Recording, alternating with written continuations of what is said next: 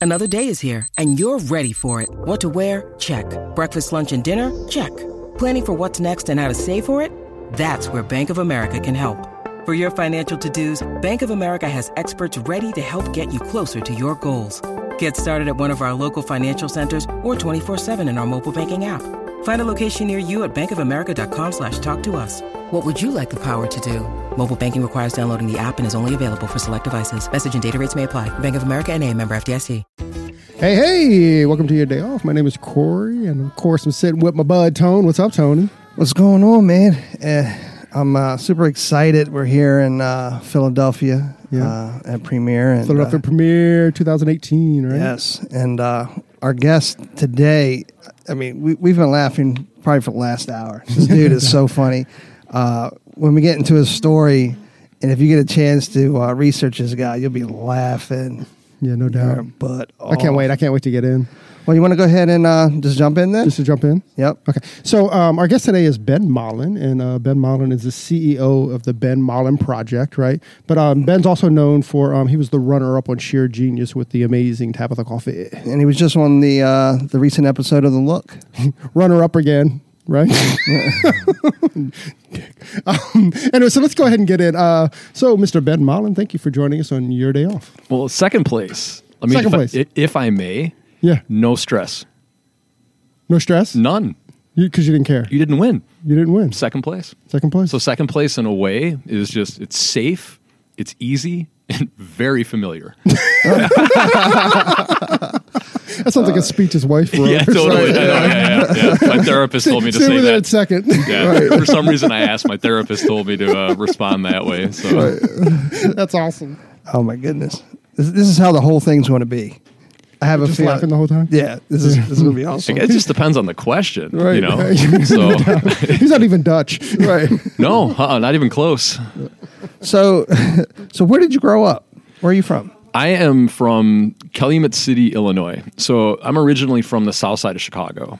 So if you take where the Bears play, Soldier Field, I'm 30 miles, like about a half an hour south in a town called Calumet City. And it was kind of just, I wasn't necessarily like the hood, but Cal City was Cal City. It was just like a, a blue collar working town. We had the Ford plant out there. Uh, both my parents were teachers. So we had to live in district because my mom was a school principal. So me and my brother were raised in Calumet City, Illinois. I mean, like when I was a baby, which doesn't really count, like baby life, I guess I spent like 11 months in some like crap apartment in Dalton, Illinois, which would be kind of like the stepbrother of Cal City. so going from Dalton to Cal City would be like, I don't know, crossing the street to the nicer side. And no, we, we lived there pretty much my whole entire life. Oh wow. And uh, so I was there till I was 18 and just started moving around because we had to live in district. So lived there. My mom was a school principal at a K through five elementary, and then my dad was a music teacher, uh, K through five, uh, about like 20 minutes away in another like southern, you know, suburb of Illinois in Chicago Heights. Mm-hmm. And that was it. I mean, so we grew up. My grandparents were in the front of the house. My mom and dad were in the back of the house, and then there was me and my brother. And Top that was it. house? no, it was like a big like if you were to take two like slab homes and just jam them together. And so they were in the front, and me, my mom, my dad, my brother were in the back. So I was basically raised by my grandma because my parents work, and then my grandpa was actually a, a, for lack of a better term, a mobster. So he actually lived with Al Capone's son his freshman year of U of I, and they played football together. And What is that? This is Capone's son? yeah, He played fresh- football at U of I. at U of I, freshman year at U of I. So the Who story tells tackling him? nobody. so and he was uh so my grandpa was in the front of the house and he ran a pharmacy like when he was a kid because he went to pharmacy school. And how the story goes is that Capone told him to go ahead and drop out. And so my grandpa was basically like his job before I was born. He used to run the prescription drugstores in South Chicago for the mob. And how I even got turned on to doing hair when he would babysit me. He'd bring me to a barber shop in Dalton, the, town, the town I lived as a, as a baby, which kind of doesn't count. And I would sit there and read highlights magazines while he would run numbers on the phone because he was a bookie for like Chicago sports teams. Wow, this is your grandfather. So, My grandpa, yeah. so, so your grandpa, he, um, it was Al Capone that that, that told him to quit. That- Or, again, or that was the, or that was the, or no, that no, was no. the how this story goes is that freshman year at U of I, lived together with Capone's son. Mm-hmm. Uh, Capone got paranoid and pulled his son out of school. And Okay, so Al Capone had- pulled him out of school. Yes. Okay. Okay. Yes. I was Yeah. confused. I wasn't sure if it was the if it was the son that that, that said No, got better stuff to no, uh-uh. or if it was the dad that was like no, it was it was just kind of like that. Like, and this is his ring, you know. Your, and your you- grandfather. You, watched videos um, when they were younger. We got them all like we took all the. Remember when it was popular to take like your old, like they looked like machine gun rolls as Oh, far as like the old cameras, and Oh, then yeah, you'd, yeah. you'd go from that to VHS, and then from VHS you'd go to DVD. I remember like my mom got like she spent like a thousand dollars like back in the day to get everything from VHS over into DVD. And if you look at like old pictures and old videos, like in like even like the 60s and 70s like he was driving these crazy cars like they were going to like he'd go to like the zoo with his barber and he'd be in a wheelchair smoking cigars laughing going around. So it's it's high, kind of hard to tell but he was definitely like in the right area at the right time um, for all that stuff to kind of happen. So when i was growing up he was pretty quiet for the most part. Um, one time and one time only, I sprayed him with the hose. I had friends over, you know, I was like, what, 11, 11 or 12. and all my grandpa used to do is he had a garden, he would drink old style, and he would hit golf balls in the river. And when I say river, it do not think of anything romantic. It was like a fucking, you could jump it. it was like, basically, it was like old plank wood and just death, you know, in the back of my house. And I sprayed him with the hose. And I got him like right money shot, like, Right, right, like right. right when he came out. And my friends are out there. We're playing basketball. Pulls the hose out of my hand, pushes me up against the wall, picks me up by an arm. The dude lifted. He was like Hulk Hogan. He like lifted weights ah. the whole entire time he was alive. Holds me up, looks, waits for tears, waits another second, drops me, and then grabs me by the feet, puts my head by the door, puts his foot by my head, and starts slamming the door back and forth. no way. my grandpa in front of my friends. In front of my friends. And then my dad, who I'll get to Oh later. my goodness. And then my dad, who's we'll talk about this later. My dad has a stutter, so all I hear is my dad going, "What?" the- the- the- the- the?" and the door was slamming, and it was like if you were to take like a really like Fear and Loathing in Las Vegas and combine it with Requiem for a Dream. It was at that specific time and moment, I literally thought my grandpa was going to kill me, and I was like 11 oh my. God. for spraying him with a hose. So oh my god. it was epic. And you, you know what I never did? I never fucking sprayed him with the hose again. you just spray anybody with a hose. No, no, and that he never. There was never any violence, nothing. But the one time that I sprayed him, you know what I mean, and got him in the total nut shot, I thought I was going to die. So Were you was, afraid of him after that? it- yeah, I mean, how how can't you be? It was effortless. You I'd be like, I wouldn't even say hi. Just wait. Like, and then my grandma was my grandma was super sweet, you know, super sweet, but married to a, a complete like wow, you know. And but I said super cool guy, like he was awesome. You know, I'd sit on his lap when I was a kid, and he would smoke uh, Ca- Captain Black tobacco out of a pipe, and I'd play Barrel Full of Monkeys, and we just watch the Cubs. You know, just, just don't jump on his lap, right? no, I wouldn't give him like a ball slap or nothing. No, there's no, there's no way. You know, like why would you? Especially after experiencing something like that. I totally like in um. That's hardcore. But, but again, it was. I, I totally see uh, Joe Pesci in Goodfellas, right? Right. Oh, you think I'm funny? Right. You think I'm? Funny? it was instant. It was like, you know what I mean? So that's for me, like, I can't wait for my son to have kids. I turned out okay. I mean, so Uh. it's open for discussion. Yeah. You're looking to pay it forward, right? yeah, it's open for discussion. Oh my and god, then, that's incredible. and then no, my grandma was super cool. Basically, raised us, and she was a double mastectomy breast cancer survivor, like way early on. And she lived to be pretty old. I mean, both of them lived to be, you know, pretty old. And my mom, uh, grade school principal, but my mom actually had. My mom was physically handicapped, so she had. She was on a drug called prednisone Yeah, yeah. uh, super early on. So when I got like in high school, maybe like 15 or 16 is when my mom started having like medical issues.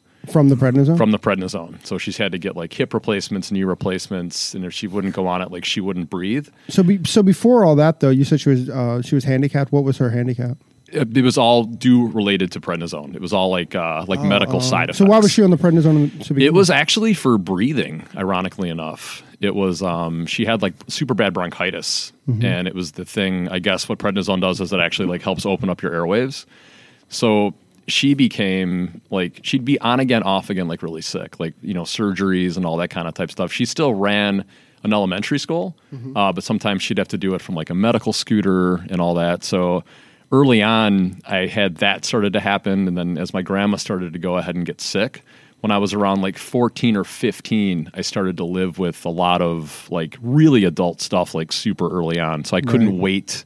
They were awesome people. I couldn't wait to get out of the couldn't couldn't wait. And there was always like these random dogs that they would adopt, and you know, I'll never forget it. My mom brought home a cocker spaniel, and uh, she named it Lucky and it was like the worst name she could have ever given this dog because uh, for some reason the dog got a really like dry nose and the nose actually kind of like crumbled and fell out so that my mom got surgery for the dog and the dog died Yeah, but the, the- but the dog's name was Lucky, you know. So if you think about it from that, I'm seeing your grandfather taking the dog's nose, rubbing it in the carpet. no, no, no, no. He wasn't. I'm telling you, it was just right. It was just, flipped, Just you. flipped the switch. yeah, I guess he doesn't like getting it wet unless it's on his own recognizance, you know. So Oh my gosh. But no, crazy. that was, uh, and then my dad is a he was a music teacher, um, like K through five. So my dad, I guess the best way to explain it is he's got extreme like OCD. So my dad, in a way, is kind of a, a, a genius, like in a way, um, but musically. So there's like so I had mental limit like mental like limitations. I mean, he was an amazing guy, still is. He's awesome. But I had this very genius kind of type father and then a mom that was brilliant in her own mind but physically handicapped and then a grandma that was always battling cancer and then a grandpa that just basically smoked a pipe and you didn't want to spray him in the nuts with a hose, you know. lesson learned. Lesson learned. Yeah, so that's that's I mean, I basically that's childhood. That's a lot Yeah. Um, I swam. I was a swimmer. in that creek, in that river. That all the No, golf I did not swim in the creek or the river that hit the golf balls. Yeah, so no, yeah, that's where I'm from. So it was close enough to Chicago to still have uh, a major city impact. You know, going to shows on Oh, weekends Al and Capone roots. That's you can't get more Chicago than that. Al Capone and the Smashing Pumpkins, man. That's it. That's what you get. That's good. Okay, but before it goes before it goes completely crazy, how'd you get into hair, Ben? I got into hair. This woman named Beverly, actually, who used to work at this place called Hair Crafters, and I believe it was Crafters with a Z, you know. And I used to just like go in places with my mom and grandma, Mm-hmm. and the shop that they would go to was this woman named Beverly would do their hair, and I liked going. I just like hanging out. I liked sitting under the dryer. I liked reading the the good housekeeping good housekeeping magazines. Yeah, right. And then plus I had that barber experience with my grandpa. I just like hanging out when I was a kid. I just loved going there. I wasn't a really big fan of getting my hair done. I mean, my parents gave me the the Joanie loves Chachi haircut, you know, Right, sure. like we all had. Sideburns shaved out to the side. And I just like going. And long story short, when I was 14, uh, one of the girls I went to school with, this girl named Katie, uh, asked me if I'd give her a spiral perm and I had Whoa. seen them getting done before. So we went to Sally's and we bought Quantum Red and a bunch of orange and purple perm rods, and it took me fucking forever. It took me like seven hours, and I rinsed it in the sink, followed the directions, and it turned out golden. So next thing I know, sophomore year. My mom had a friend that came over and she's like, Hey, will you give me a perm? I said, Sure. And it was easier because it wasn't Sure. Do you have the weekend? Oh yeah. I hope you brought your kids. Yeah, it's gonna be. You wanted to bring a lunch, and then I just started permanent stuff uh, super early on, and I watched a friend of mine, uh, this guy named Mike. He took a four guard, three guard, two guard, one guard, and cut his own hair, and that was it. So I started doing it early. I was like a freshman, sophomore in high school when I started doing. Did you stuff. start barbering on yourself, or did you were, were you doing it Well, I, when I was a swimmer, like we, Oh, right. Mm-hmm. we'd always we'd shave our heads anyways. So I mean, like I had I gave myself the bozo haircut because there was like the skier guy that had it for like a day. So we were always messing around with um, bleaching our hair out with like basic white bleach from Sally's and Kool Aid colors and Manic Panic and all that. We were always messing around. Uh, but the women's hair thing I got turned on to pretty early. So did you eventually uh, go to to apprentice or go to a school? I went to beauty school right after high school. I knew it was something that I was going to do, and that when you get when you get 13 on your SATs, you're uh, somewhat somewhat limited to what you can do. So low, the uh, beauty school was like, yeah. No yeah, loans my, for you. Yeah, my guidance counselor's like, well, you could be a shepherd or, you know, you can go to beauty school. Uh, so no, I opted for beauty school, and I went to one right. I literally I graduated high school, and then two weeks later is when I went to a school called John Amico, and I went through it through my community college, and then I was there for four weeks, and it was an all African American beauty school, and one of the instructors comes up to me and says, "Can I ask you something?" I said, "Yeah, what's up?" What do you plan on doing when you graduate? I said, I, I don't know, relaxers. I, that's all I knew. You know what I mean? It's completely all I knew. So we decided that it would be a good idea for me to learn how to do Caucasian hair as well, considering where I was living and where I was at. And I ended up transferring over to this school called Cameo. And no, it's not owned by. I was so pissed off. I was so mad. I felt so robbed that that didn't that that you know that that didn't work out. And went there and that was it. And when I was in beauty school, that's when I moved out of my house and Oh. started just playing music and living at friends' houses until I had enough money to get an apartment and just kind of been a gypsy music, ever since. Music gene then from your father. I got it from my mom and dad. Yeah, my mom was a uh, French horn player, uh, violin, and she sang. Okay. And then my dad was a piano player. So, and I have music in my blood, uh, family too. I have a, an, an actor cousin, Gary Sinise, the guy that played Lieutenant yeah. Dan Sure. yeah. is a, a cousin actually. So we have Oh, okay. theater Awesome. theater blood in our family, a lot of musical blood. And what instru- instruments you play? Uh, I play a bunch. The ones that I don't play, I don't play brass. like if you give me a trumpet, nope, nope, not happening. But beyond that, I can play several, you know, for sure. Because most stringed instruments are kind of the same, you know, depending on how they're tuned. So my main ones would be upright bass, saxophone, guitar, banjo, and then singing and stuff like that. That's pretty cool. So did you um like we have a friend that uh that she she's been in a, a few different types of bands. You know, she started off at like like hardcore kind of stuff and now she's doing like folky kind of stuff. Did, did you kind of find that you uh that you evolved as well? That I got older. is, that, is that the for sure. yeah, it's totally So what happens. that you got older. That's Yeah, good. yeah, it's almost like getting a cutting stool. You know, usually you don't start off on one; you kind of end up there. You know. no, I was uh, trained saxophone wise. I took all these different kinds of lessons and stuff. So I played all different kinds of music. I mean, for me, it, when I saw the Guns N' Roses "Welcome to the Jungle" video, Right. life began. It's literally it's just that simple. I remember watching that and just looking at my body and looking at Slash and being like, "Fuck, that's that's I'm screwed. like that's that's it." That's it. And buying the magazines and begging my mom to buy a guitar, which was well, I didn't have to beg her. They were so into it that I was into music and Right. just sitting there and like locking myself in my room until I figured out like Master of Puppets and how to play this and how to play that and getting Guitar World and figuring out tablatures and forced myself to become a guitar player, you know. That's but so cool. saxophone wise, I mean, at jazz, I played blues, I played ska for a long time. Biggest gigs I ever got, I got hired to play with Smash Mouth uh, back in 2001. Me and this buddy of mine named Chewy, he's a trumpet player, Mm-hmm. and uh, we played two gigs with them on the road. So I got to play in front of like 20,000 people, which was just yeah. But it's it wasn't like I was playing with the Rolling Stones though. You know what I mean? Well, twenty grand is twenty grand, man. It's like, You hey, you're going to play in front of 20,000 people, but you're going to play with Selena Gomez. You'd be like, oh, man, you know? why are you hating on Selena, man? I'm just, I don't know. She was just there. It's just the first thing that showed up. First thing that showed up, you know, first thing that showed up. oh my gosh. so, no, I crazy. Played in a bunch of different kinds of bands and had a band house for a while. Uh, when I lived in Calumet City, when I bought my first home, I lived with uh, a drummer and a bass player. And all we did was literally, I mean, we just played music and cutting hair for me was just something that I did to have money during the day and Mm-hmm. then my all my evenings were always spent as a musician or like doing art or you know videos and all that stuff Can can we talk about the combination of cutting hair and music? yeah of course Well, Ben has this uh, video. Uh, what's the name of the video? It's summer. haircuts in the summer Yeah, haircut in Haircuts the summer. Oh is that available on YouTube? Yeah, it yeah. is. Oh, yeah. So you guys go check out Haircuts in the summer. haircuts in the summer, and you're gonna laugh your tail off. That, man, that was awesome. So how how did what inspired you to do that? Well, we had like I got to a point where I had salons early on. Like I got my first shop when I was 21, and I bought it off uh, a family. Actually, they turned into really good friends of mine. This this older couple named Joe and Jenny. And They're gonna hate the word, hate that I said older.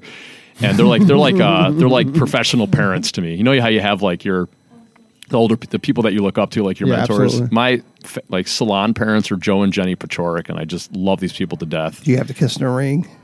I- I'm surprised I don't. I'm surprised I don't. The guy has a fur coat and wears it in the winter, you know, so that's that's close. Yeah. It's kind of like the Pope, right?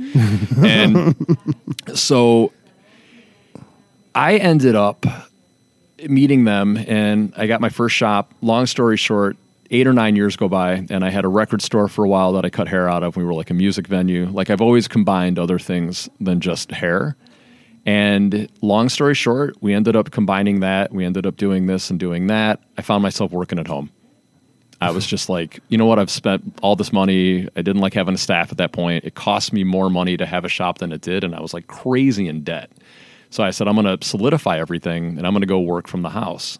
So now I work at home, and then my master bedroom is still a recording studio.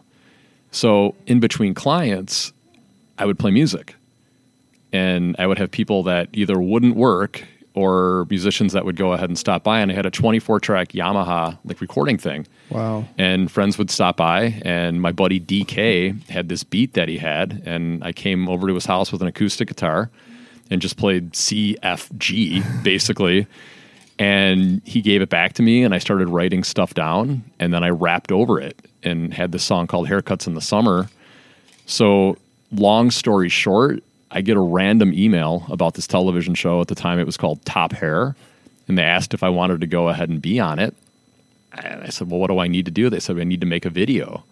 So I called my buddy Nick and begged him to mm-hmm. drive from Detroit, take every all of his computer gear, pick it, drive from Detroit, and stay up with me for a day and a half to get this to them by like a Monday. And we made the video for it, and we just followed me around for like two days, basically. And then we got done editing it, and we watched it, and we were like crying, like we were laughing so hard. so then I sent it to Bravo, and literally, I went from being a kitchen beautician to being on this like massive, massive, like real world type show. You know, What um, I mean, how did Top Hair even hear about you? Like, how um, how'd you position yourself for that? I was at a point where I was about fifty thousand, sixty thousand dollars in debt when I was pretty young. So mm-hmm. I opened up a record store and took out a large loan, and like literally like two weeks after I opened, Napster came out. Oh. And then I swear to God, when Napster came out is like right when 9-11 happened. So not only do you have people getting music for free, but you also have people that are just scared to death. I, I remember when that happened. I mean, like you didn't leave the house; you were, everybody was freaking out, Right. And it ended up tanking. So I had to take all that money that I spent, and I couldn't get out of a lease that I was in.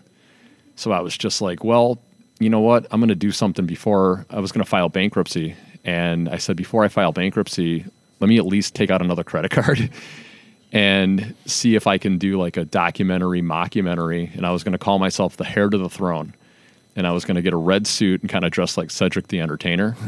and we were going to go around in a Winnebago and do a documentary, mockumentary, kind of like the movie Gummo and we were going to do it around hairdressing. So I was going to go to like Genya, Ohio, and interview people and hair salons, and go back to the house and see what they have underneath their sink, and hired some people. And when I mean hired, like asked people if they would help me, and we put it on Craigslist that we were looking to do this documentary, mockumentary thing.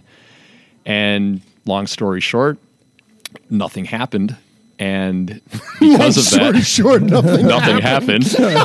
and I get this email from a production company that just kind of tagged into what it is that I was doing. And I had a website. I had a benmollen.com that I did a long time ago.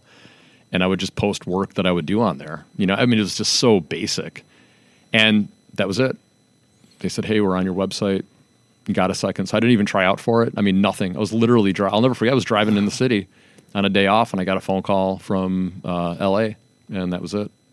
Wow. Made a rap video That's where I'm cussing, smoking pot, doing yoga, and I was like, "Why did I? What the hell?" All the time, like I finally get here's this opportunity that I've been dying for, and what do I do? I go the asshole route, you know, to see what would happen, and then I ended up sending it out there, and I didn't hear anything for a couple months, and then I ended up calling him. I'm like, "Hey, I just want to make sure you guys got my video." And the girl that I talked to, she's like, "Hold on a second. She walks outside and she whispers to me. She goes, "I just want to let you know, like we're all pushing for you, dude."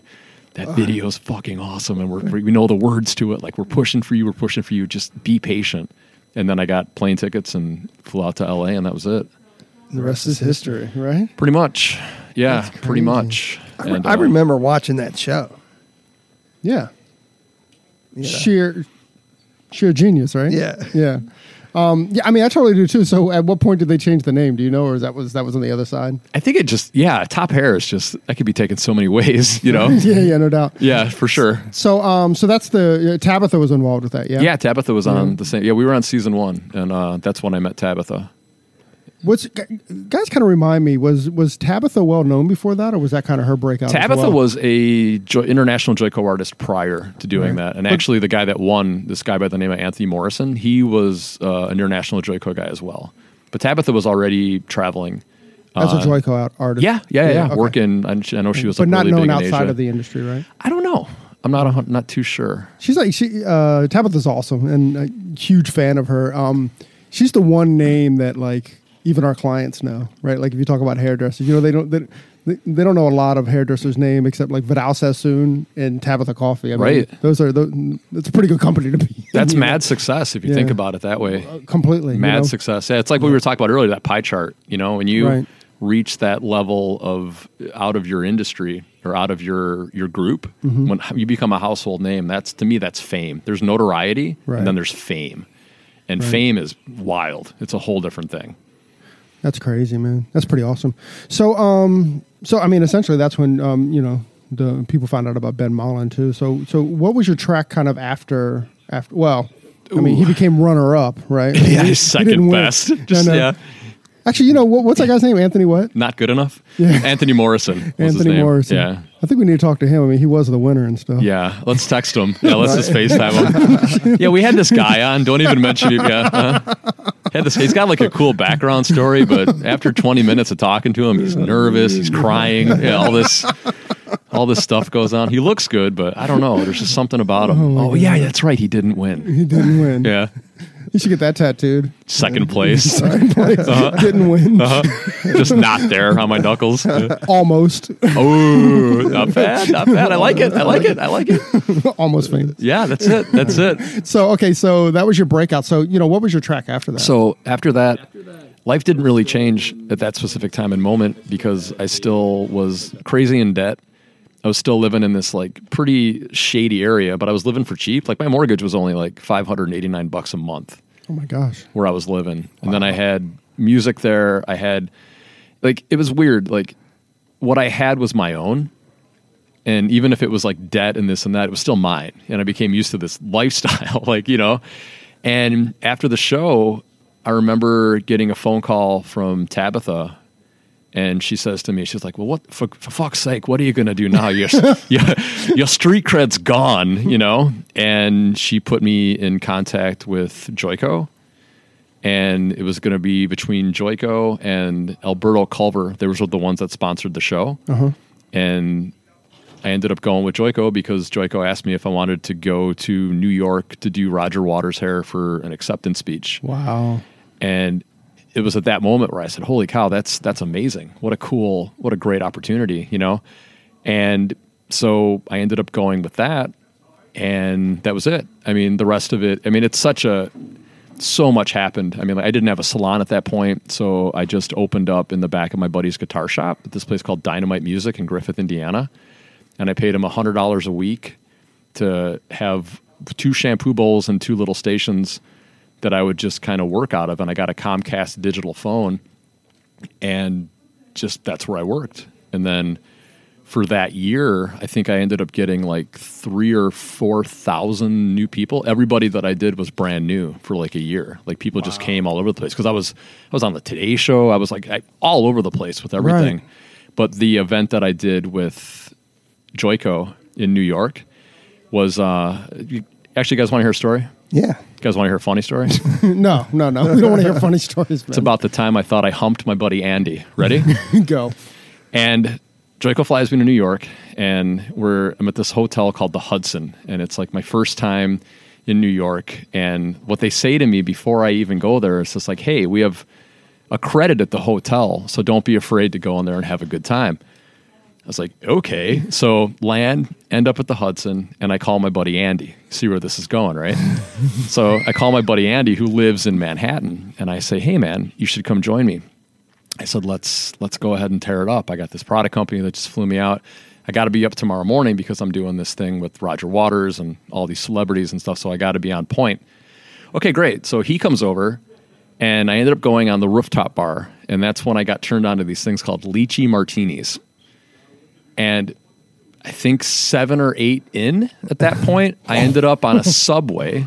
From a subway, I go to a Japanese restaurant in which I managed to get thrown out of hold on, this is this is just like time travel stuff. From there, he takes me to a like a show opening for some reason, which we ended up getting thrown out of as well. I go back to the hotel, and then for some reason he calls a friend of his, this guy named Tom, and I guess Tom was on Sex in the City. Or he was like he had a speaking role or something. Anyways, right? Tom knew a lot of people, and Tom was sitting at a Tom big was the table. guy, right? So here comes this guy, three sheets to the wind, drinking, you know, pancake drinks, you know? And I'm like, let's get a bottle. So I get a bottle of tequila. Again, like completely on on someone else's tab. And this must have had to have cost like a thousand dollars. Like it just had to have. And I wake up and I am being carried by one of the biggest black guys I've ever seen in my life. But I'm not being carried like in a fireman position. I'm being carried like a baby. so I have my arm around this guy and my legs are up and it was comforting. You know, I mean, I can be completely honest with you. It was, it was, it was comforting. You know, it was like Lois Lane. You know, You got me? yeah, totally. And I remember looking at him, and I say to him, "Am I in danger?" Because I split for a second. You know what I mean? That's the first thing you're gonna like. You're gonna say, "Yes, Right. yes, I'm going to rape and kill you." You know, and it was. They said, "No, Mr. Mollin, we're taking you back to your room." So this is what happened. Okay, I wasn't drunk. I was drunk. Right. I go upstairs to go ahead and go to bed. Now, Andy had already made it into the room. Me, however, I reached the finish line a little too early and passed out in the hallway. So I wake up, knock on the door, knock, knock, knock, knock, knock. You know, I'm knocking, trying to get in. I'm like, open the door, mother effer. I'm going to kill you. Open the door, open the door. Wrong door. I I don't know if you guys have taken a good look at me. Oh, I'm in New York, okay? And I look like Osama bin Laden's punk rock cousin. So here's these two older elderly couple have been called downstairs that there's a man knocking on their room threatening to kill them. That was me. And then I pass out. So I went in this I went in this like safety mode, I uh, pass out. So they uh-huh. brought me into the room, okay? I wake up the next day and I am sitting there with my buddy Andy next to me, like the same way you would make a ham uh. sandwich. like I couldn't get. You see how I got my hands closed like this? Yeah, like yeah, there was yeah. no air, like nothing. I could have flattened a basketball. like it just could have. So what's it? Are, are are you like uh, a face to face or in No, spoon no, no, position? no. It, like, it, yeah, like not spoon position. Not spoon position. No, like I mean, I Bat was to bat. back to back. No, no, no, no. It was I was on No, the outside. He would have been to the bat. inside. Oh. Yeah, no, it wasn't bat to bat. No, he oh. wasn't sunny side up. and I woke up and I thought to myself for a split second, I'm like, no way, because Andy was not. He was a non-clothed sleeper, and I, I'm I mean, kind there's, of there's always a time to wear clothes, man. but no, but when you're to that point though, um, so long story short, uh, nothing happened. So I, again. I kind of woke up and did some investigating, you know, and took a shower in a warm rag and So you're just not kind of you're not 100 percent positive. 100%. No, I No, figured no, if, you're if- not 100 percent positive that nothing happened. Oh, 100%. No, I, I've studied this. Like people, I have studied this like people study like the JFK assassination. He's doing his Like- forensics. I've re, I've retraced and gone into this and gone into that. He black light at the back. He pulled out the rubber glove, Just a couple of guys sleeping, sleeping super close making sure you're still after a night of Rockstar drinking, and So- that so- was the last well, time I've ever even done a shot. Yes, but did you make it to Roger? yeah, Oh yeah, it Now was. that's rock star. I did. I did. I got to meet Roger Waters, and I ended up uh, putting hairspray in his hair. He had bushy eyebrows, but I was afraid to trim them because he's British. And he's Roger Waters. no, I was like, dude, he's Roger. He's no, he's got to know his eyebrows are full. You know, I'm not going to sit there and make him look like, you know, who would I? What would I like him look like? Halle Berry? Just go in there, go in there with my little nape razor and just kind of arch him out, give him like chola brows, and just send him on stage. It just didn't feel right doing it, so just kind of left it alone. And then that was it. I ended up doing that, um, very dehydrated, and doubt. went home. And I've been on the road with Joico now since uh, 2007. Wow. And they kept you after all that. That's That was kind of a, like it. Nobody really knew. It's like kind of like if a tree falls. It's kind of like if a tree falls in the forest and no one's around, does it actually make a sound? You know, that was so off the cuff uh, with everything. But yeah, that was my my first Joico event. and, and here you are, what, 20 years later? 20, yeah, 12, 12 years. 12 years later. Yeah, They kept you around they after did. all that? They did. They did. after a $1,000 tequila. Oh, jeez, yeah. But that's the you know it was my first taste of of anything out of my my normal. You know that was like, and I knew that wasn't going to be my new normal. You know, I was when the show happened and when it aired, I was very patient with what I was going to do next. You know, because this was you know a lot of people joke they just like, man, you're like the original influencer. You know, I was like tell people I'm old school. I'm like cable. You know, Bravo before the internet. Yeah, before the internet was easily accessible on phones, there was me, and it would just ended up being uh, a pretty crazy, pretty crazy couple of years, man. Like big time crazy couple of years. So back to the show.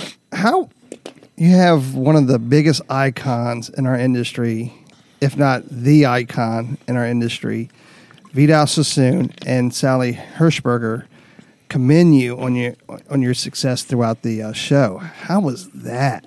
It just felt good, to be honest with you. I mean, Sally Hershberger, I and we were kind of talking off camera or off off cue. We never, me and my friends never went to hair shows. Like we were too busy, like trying to figure out like what shows we were going to go to in Chicago. And hairdressing for me was really just kind of like a craft for me. It didn't necessarily become a lifestyle until TV. To be completely honest with you, I never went to hair shows luckily I had really good teachers like early on in my career uh, that taught me how to do like graduation and bobs and how to fix blonde. You know, I had really good teachers early on, but I ended up after that show getting thrown into a world that I didn't even know like existed. And it was it wasn't like a deer in headlights kind of a type thing. But I remember doing my first trade show and just looking at the people that hired me and we were going to do the Joker thing. I was like, what do I do? They said, just go on stage and talk. I said, okay. So I went on stage and talked, and I haven't got off the stage yet. Wow. That's cool, man. That's really cool. It is. It is. It's uh it's a, it, it's such a different tract. Like um, when Tony and I were kind of talking, like we've we we've we've kind of cheated ourselves through the through the hair um, world because we've never had to do like editorial work. You know, a lot of people that, that that you talk to in the industry have had to do like um, you know, they've kind of had to earn their way, and you know, somehow with this podcast, you know, just we we're just available. Um, so it's kind of cool. Like it, it kind of like you you kind of like side doored the industry as well. I got dropped off in a golden helicopter. Right. I mean, Yeah. if you really, if Yeah. you really think about it, but after all that happened, and I saw some of the people, uh, two people in specifically, uh, a gentleman by the name of Damien Carney and this woman by the name of Sue Pemberton. They were the old artistic directors for Joico, and their work was not only brilliant, but it was flawless. And that ended up being like the game changer. But what you had mentioned about Sally Hershberger and Vidal Sassoon, um, I had dinner with Sassoon. Whoa, I, we had Chinese food off of our laps, and I got to spend like an hour and a half with him uh, privately in my trailer when he knew that I didn't win. Really? He came in and wanted to go ahead and talk to me, and he sat down with me, and he asked where I was from. I asked where he was from, and I asked how he became Vidal Sassoon, and he said it was other people. He said he was one of the only people that was like photographing his work, and told him that my parents were teachers and all this stuff, and how I just ended up on the show. Kind of the same story I gave you guys a little bit about where I was from and all that.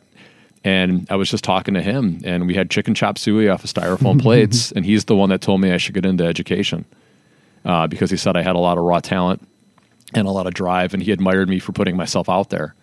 And I thanked him.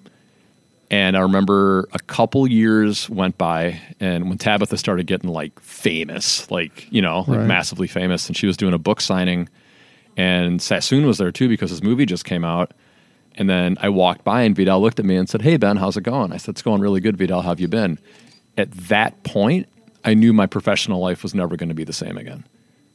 So it wasn't like a TV thing for me. It wasn't uh, notoriety or this and that. I knew that the company that I was starting to keep and the people that were paying me compliments were beyond comprehension as far as number one, people that you'd be able to talk to, and then number two, people you'd be able to get praise from.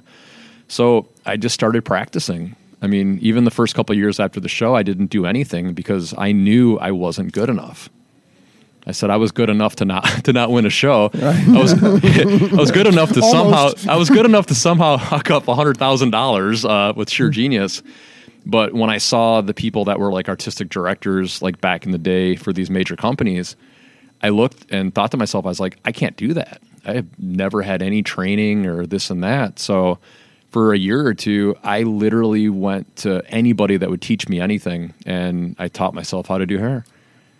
That's incredible. That simple, you know. That's said- amazing. You would just travel all, all over for that? I would go to other people's salons and find out what people were good at. And this is at, at the peak of my popularity.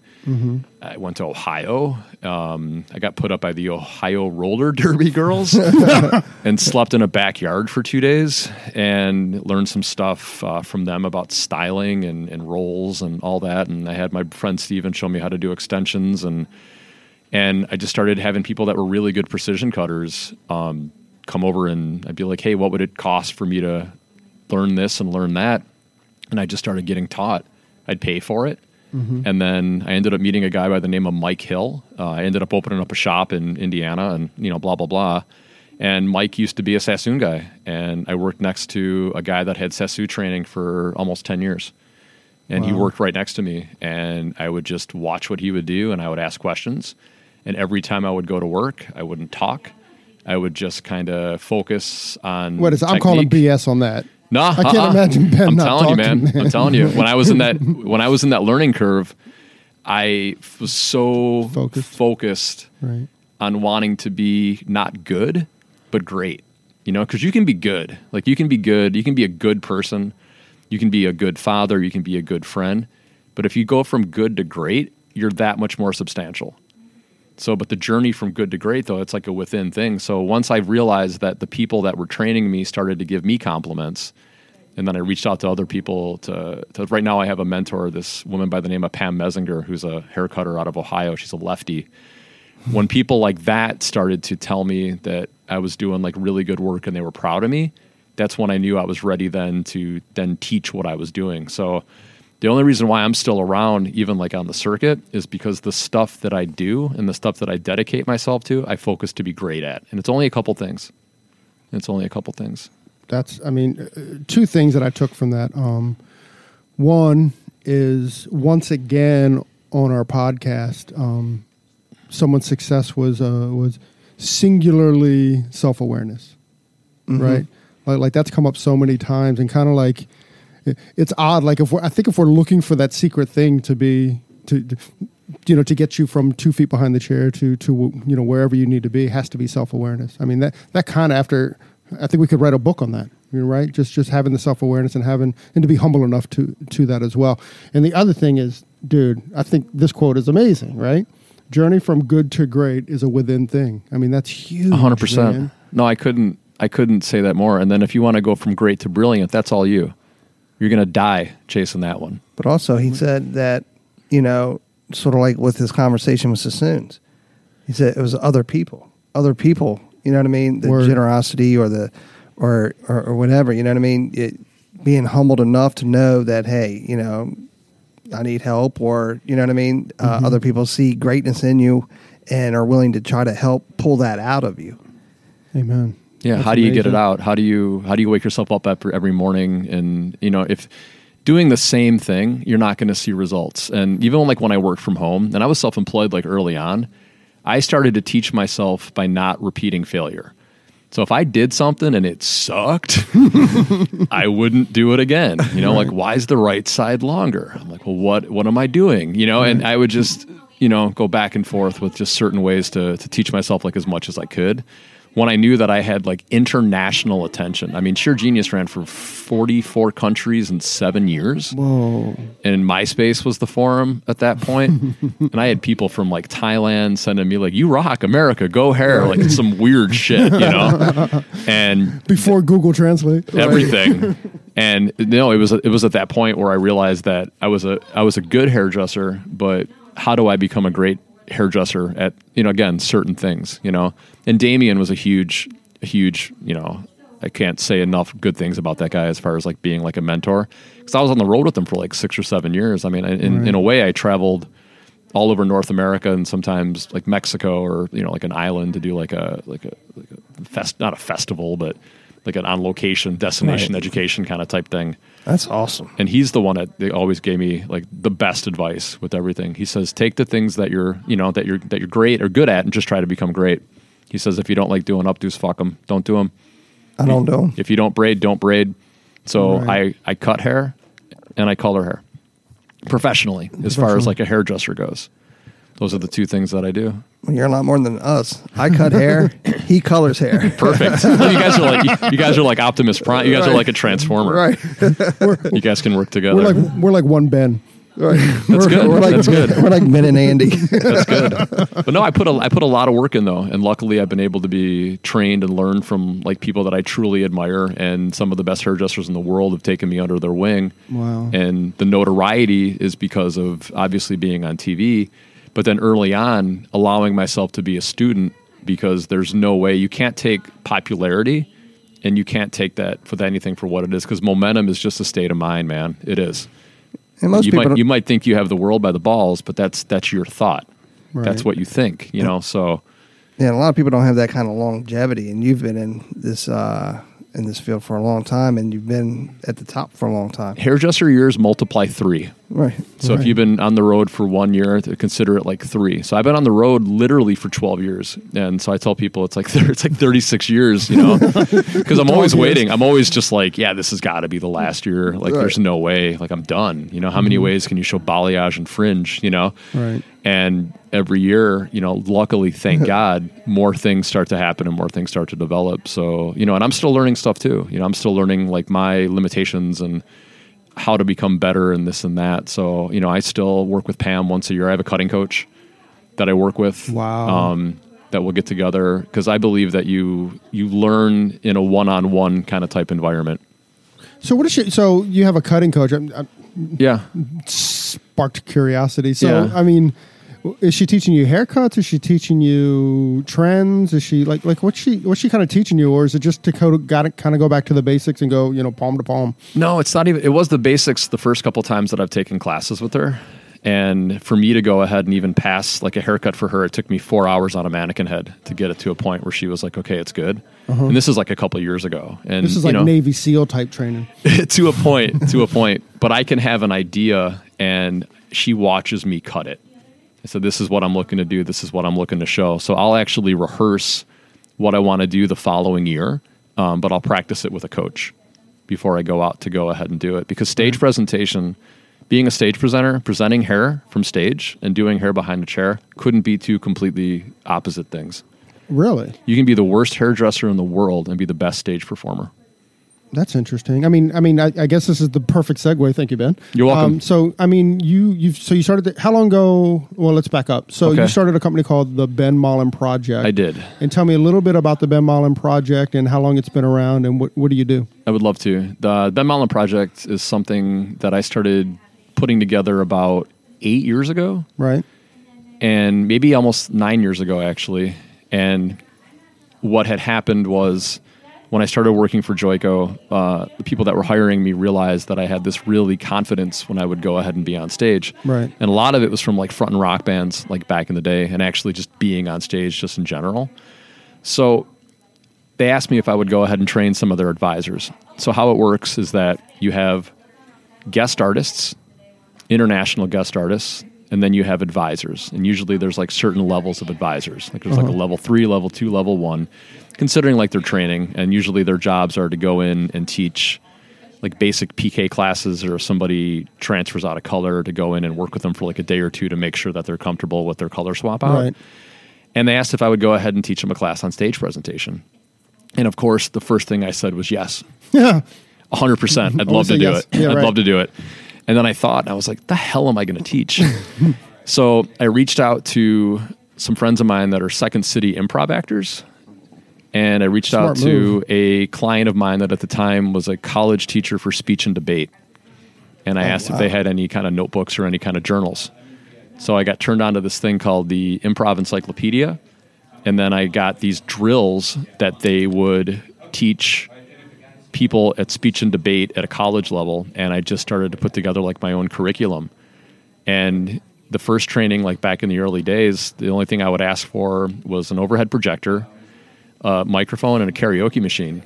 And I would just do things that people were just petrified of and give them a area or like an arena to face that worst case scenario to kind of confront the boogeyman for the most part Right. and some things would work some things would not work and then i would pay attention to the things that would work and i would write it down and they would send out evaluation forms and some people would send back the evaluation forms and i'd be like hey is super cool really good way you know i learned a couple really cool tips and tricks thank you very much but then every once in a while you'd get this letter thank you so much for changing my life Whoa. and then when you'd get letters like that, and it's different, like if you do like a haircut on somebody like a client, Right.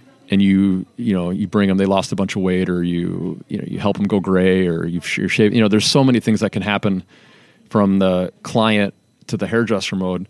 But now I was working with hairdressers, and to get that back from somebody that does what you do was addicting. I guess is the best way that I can go ahead and describe it.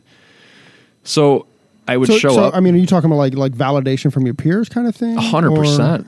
Thank you so much. This has changed my life. Which And- is so weird because, um, you know, he's already gotten validation from like Vidal Sassoon, so it's kind of it's it's kind of awesome that it's like kind of bringing because it, it literally brings the industry along.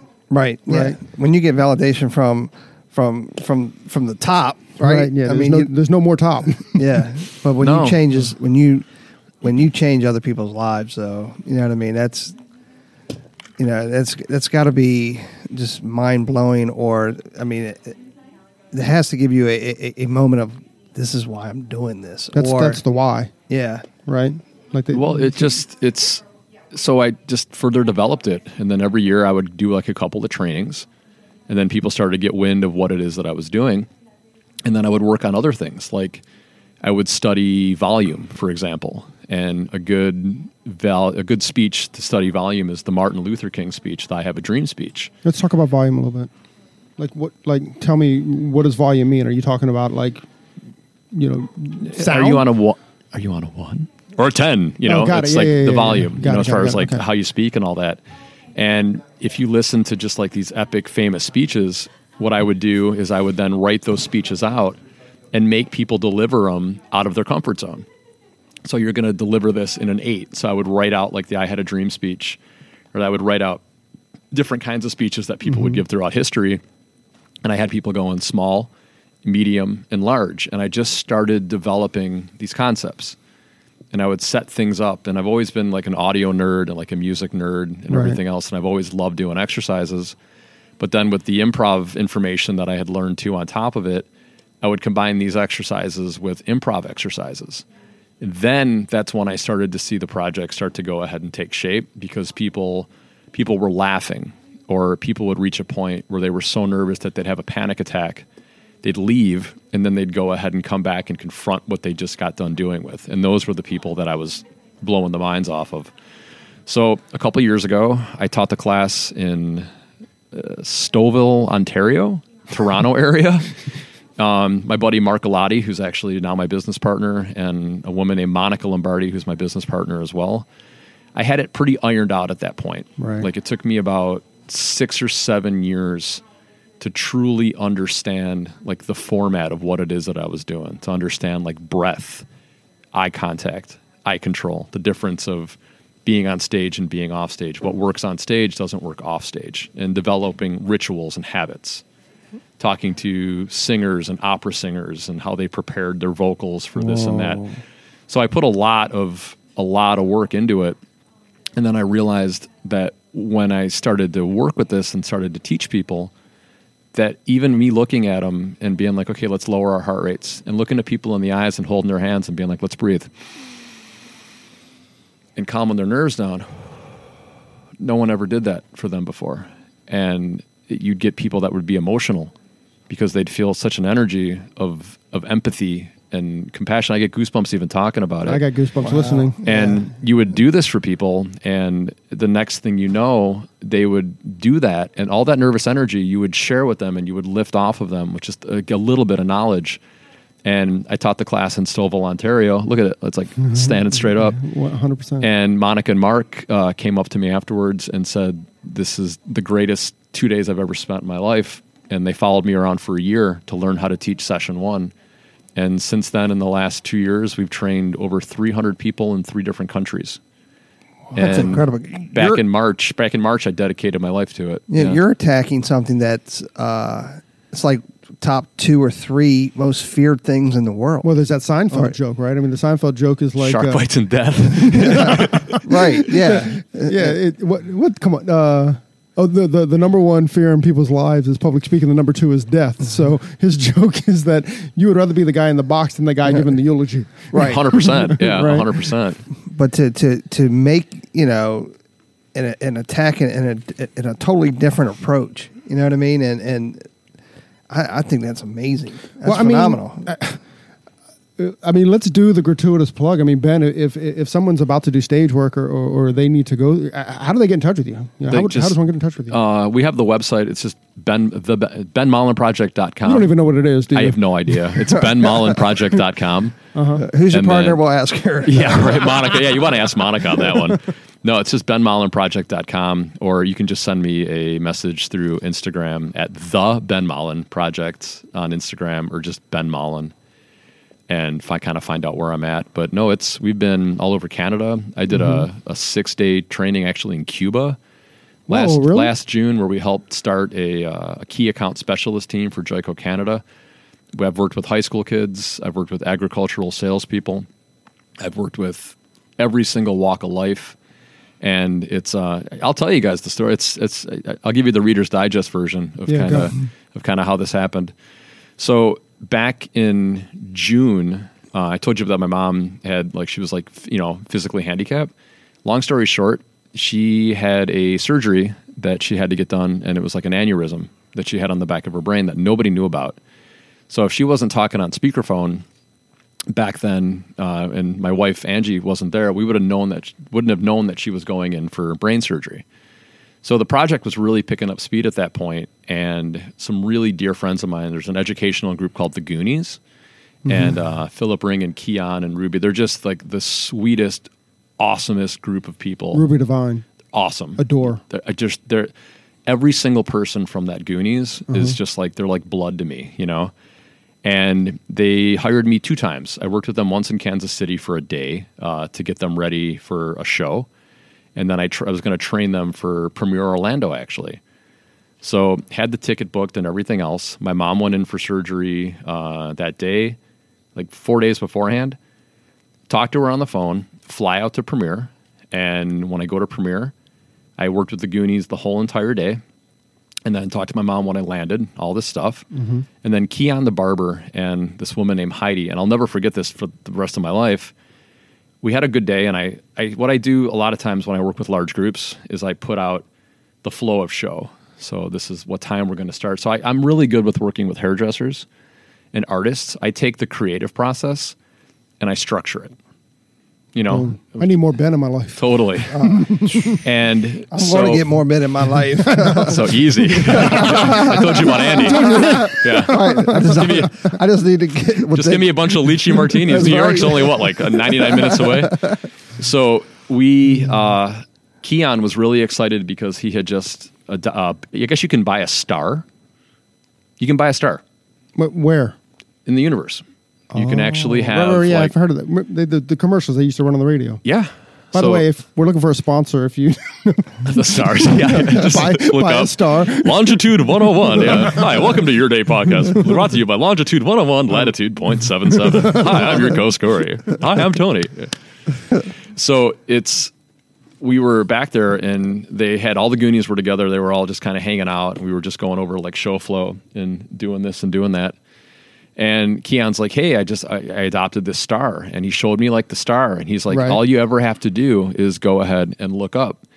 And when he told me to go ahead and look up, um, my phone started vibrating, and uh, my mom went into a coma when he told me to look up. So I was literally basically in the room with him when he told me to look up.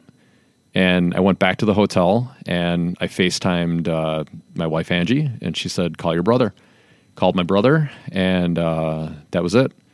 She was in a coma, and it wasn't looking good. So I called Keon and I said, "Hey, thank you for being there for me for this and this is what I got going on." So I went home and landed in Chicago, went back to the hospital and realized that that was going to be my mom or the version of my mom. So we took her off of life support. And my dad wasn't taking care of himself because how it worked was my mom told my dad when to do this and when to do that. So my dad was suffering dehydration. So my dad got hospitalized while my mom was in a coma. That's what I landed to when I came back in Chicago. oh my! Then I found out, like, with all this was going on, that my dad had bladder cancer within, I mean, dude, like two hours. So it's not, it's how you act defensively is it's it's so much about your character, you know. And I believe that you have to experience certain things in order to get relevancy as far as like what it is that you're able to communicate with people or how you're able to relate like back and forth. So my mom ends up passing away and i ended up finding a place for my dad to go um, because luckily he set it up so that he had uh, teacher retirement so we had to put him in like an assisted living Right. so planned a, a shiva which is basically hebrew for funeral and that was on wednesday on that saturday a car comes and picks me up and i go from chicago chicago to montreal montreal to cuba for a six day ben Mollin project workshop for joico canada and got to Cuba and got messed with by immigration going in. So, strike one was my mom passing away. Strike two was finding out what my dad had going on. Strike three, I'm in a third world country about to get detained. And that happened literally all within uh, like a six day period. So, at that point, I looked up. I didn't know where else to look. I looked up and uh, I said, obviously, yes. you know, Right, right. God, is that you? And that was it. We ended up teaching the class, and it was the first time I've ever felt like me actually leaving my body. And the information that I gave and how I was able to train, like for that week that I was out there, um, it came back, and I realized that I needed to shift gears. So I had a salon. We had, on, gonna, uh, be, well, hold You know? on, hold on, hold on, hold on, hold on. yeah, it's a heavy one. That's a real heavy one. And you said it was going to be funny. you asked me if I wanted um, tissue, and you're the one that looks like you need one. Yeah, definitely need it. How did you? I mean, I, I'm I'm blown away by even the possibility that you could do a class in this. I mean, had to. I mean, there, there's there, there's so much grief laying on you at that point. I mean, how how do you muster that up? There's so much inspiration too from grief, though, depending on what side of the fence that you're on when you take it. And for me, it was what a- does that mean? It was a flight or fight kind of a type thing with me. I said, I'm either going to go ahead and roll with this and completely lose my shit, Right. or I'm going to see what I'm truly made of and see if I can turn this into somehow uh, inspiring for other people. Because eight years ago, when I got a letter that somebody said that I changed their life, I needed that. I needed that. Like it was something that I needed to at least attempt as opposed to going back to what had been my new reality, which was about to suck hard, you know, like way hard.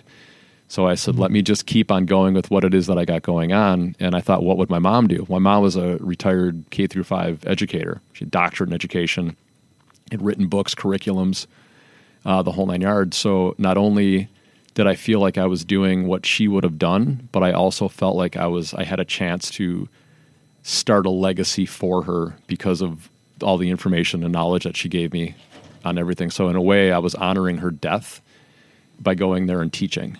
Boom. Wow. Whew.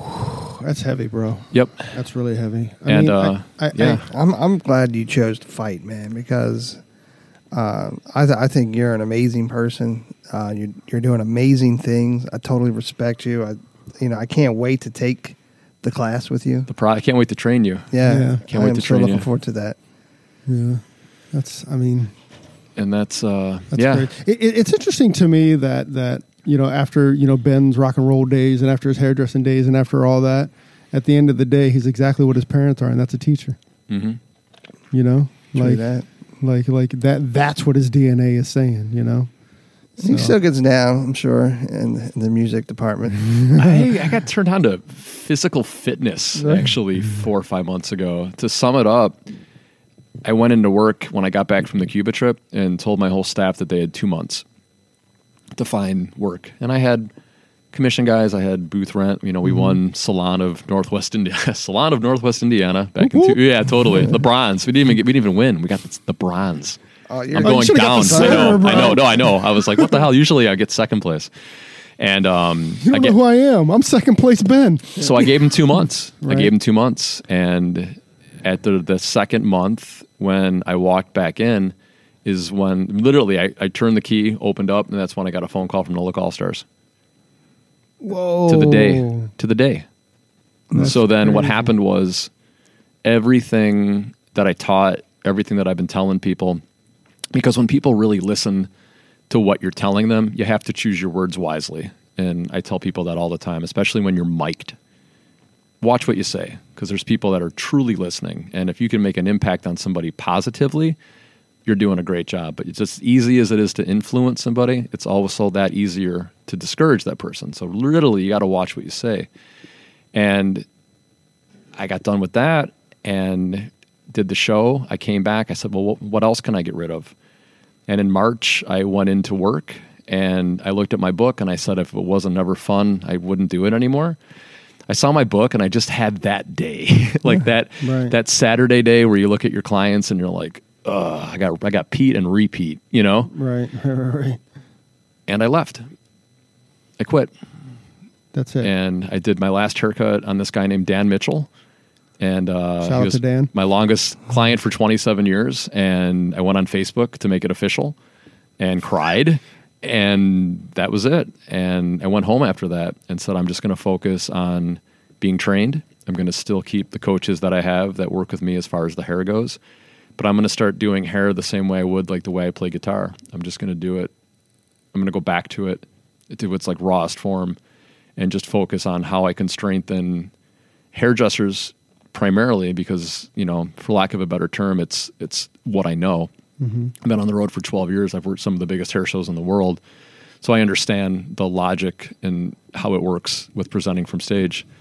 And that's all I've been doing. I ded- I've literally dedicated my life to the project Wow. and it's the best decision I could have ever made. And I thought about it, and a lot of the successes that I have right now, it's not the hard work that I put into it; it's the risks that I've taken that I owe my success to.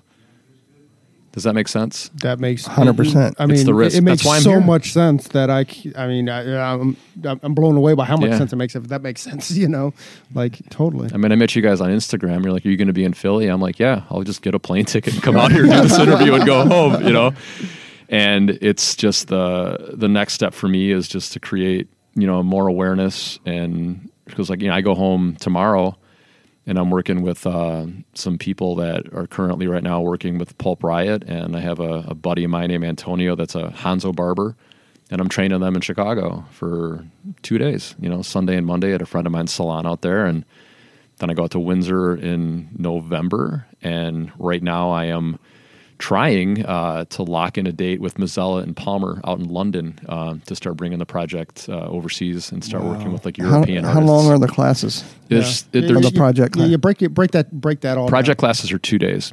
Okay. So there's session one, which you have to go ahead and go through. And what session one covers is eye contact, body position, Right. basically just how to leave an impact, you know, do's and don'ts before you're going to present all these things, how to sell, you know, how to sell. It's so it's working as a partner, working by yourself on your introduction and your body. How you introduce yourself is so important.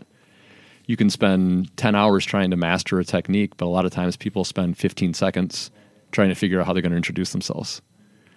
So with me, it's just kind of filling in that that gap. Right. You know, giving some a creative person something else to be creative about and Right. giving him that information. I love that. So that's two days. And I then, loved it when you introduced yourself to Corey and you jump on his back.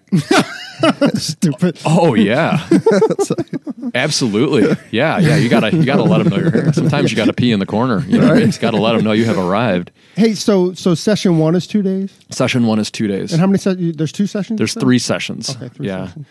And then um, session two, uh, one of my pop, most popular session two sessions is presenting hair from stage.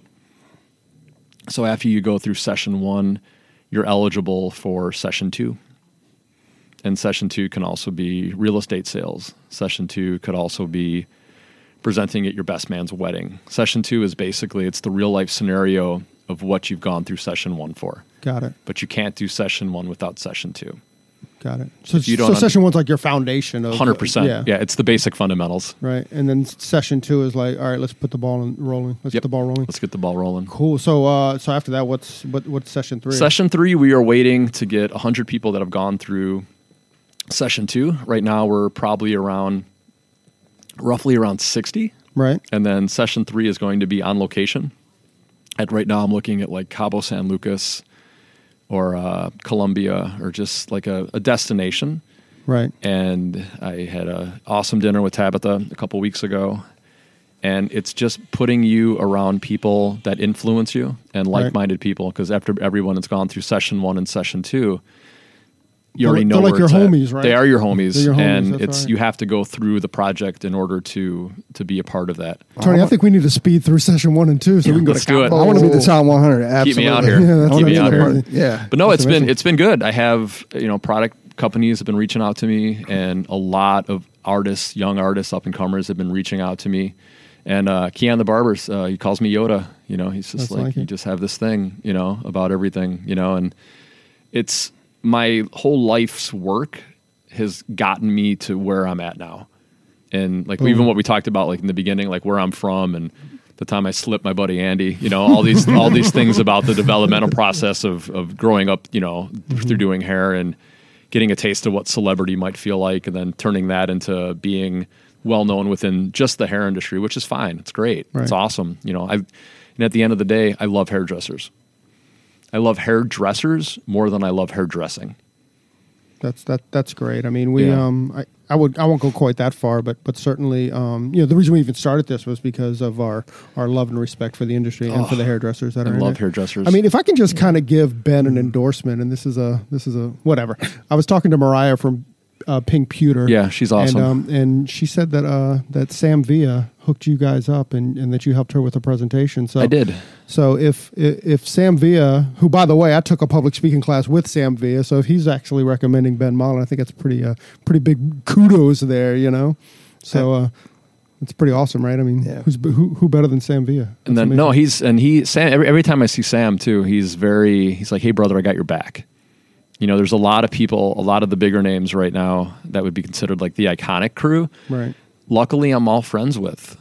You know, I've become friends with over the years because that's what age will will bring you when you're in doing something for one year or two years. Yeah, you're you're getting the hang of it, but then mm-hmm. when you start doing it for five or six years, nine or 10 years, you know, you just meet a lot of people along the way. And if you're kind and consistent and honest, that gets you really far with this, you know. this. And we were talking earlier too. It seems like a lot of the people that have the most information to share are the most successful. It's because there's why wouldn't you? right. You know, it's a lot of times. that. A lot of times, it's the people on the climb that have the claws. They need it. You know, Yeah. Can you throw out again how people can find you? They can find me in Philadelphia. Actually, if they send me a random message on Instagram, I'll just fly out to you. yeah, that's how that works. no, you can reach out to me at Ben Mollin on Instagram and send me a message that way, or the Ben Mollin Project on Instagram as well, or just Ben Mollin at gmail.com. Awesome. So you want to close this Ben out and ask the last question? Yeah, absolutely. So I'm scared to ask this question. So, uh, Mr. Ben Mollin, uh, well, first of all, we got to set the question up, right? Okay. So um, Should I dim the lights or? I think they've dimmed. Okay. Um, so you can't you know listen. You can't do world. pe- You can't cop out. Is basically what we're saying. Okay. So uh, what's Ben Mollin absolutely obsessed with right now? And it can be like anything. Ah, man. What am I obsessed with? Yeah. Let me think about this. I- you know what? I, uh, I'll tell you what I'm obsessed with. I have a tell have a brand new obsession. I am actually training for an Ironman. Get out. Talk Yeah. about physical, physical fitness, right? Physical fitness. Wow. that's I'm obsessed. So you're going like starting to work out to to the top, Iron Man, straight to an Iron Iron Man. Man. I just, you're doing you're doing marathon. You're doing the hundred I'm mile just gonna bike swim. ride. You're Gonna, swim 2.6 miles. I'm gonna bike 111, then run a fucking marathon, and I'm doing it in Quebec What just to make it more epic. Yeah. in January? He's gonna do it in Quebec in No, not January. in January. You have to shovel his way through the. Through That's the it. marathon. Yeah. Right. Go That's camping amazing. in the mountains. Yeah, no, uh, no, no. I, I right now I am obsessed with pushing my physical limits.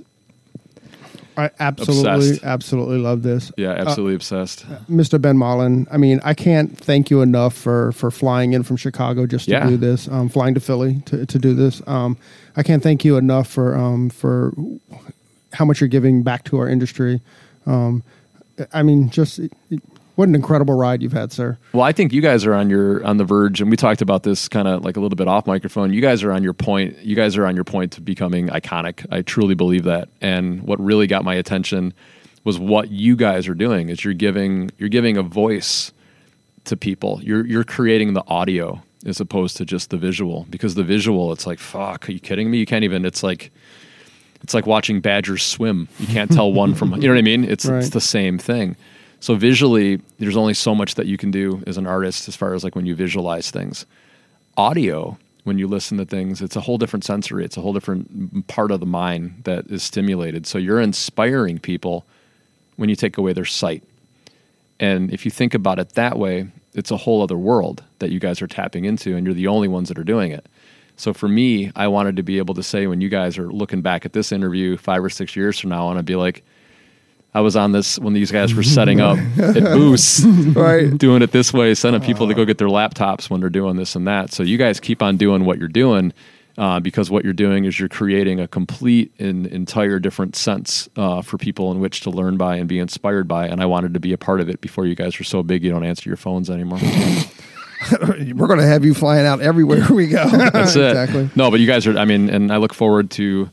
Uh, it's probably going to air after I. I look forward to your sober October and everything that you guys are doing. So keep up the good work, and it's an honor to be here. So Thank you again. yeah, for Really sure, man. it. Right back at you. Well, Mr. Ben Mollin, thank you very, very much for joining us on your day off.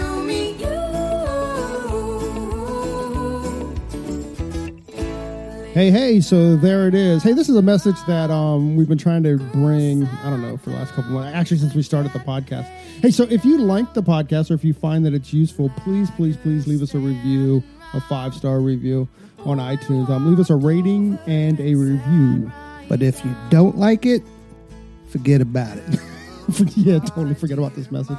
We also want to thank Sarah and Blaine from Pretty Gritty. Uh, Sarah and Blaine, they are a band out of uh, Portland, Oregon, and we just want to thank them very much for allowing us to use their song "Pleased to Meet You" on our podcast. Um, that's cool. I think you can find actually you can you can find their music on um, on iTunes. Peace and hair grease.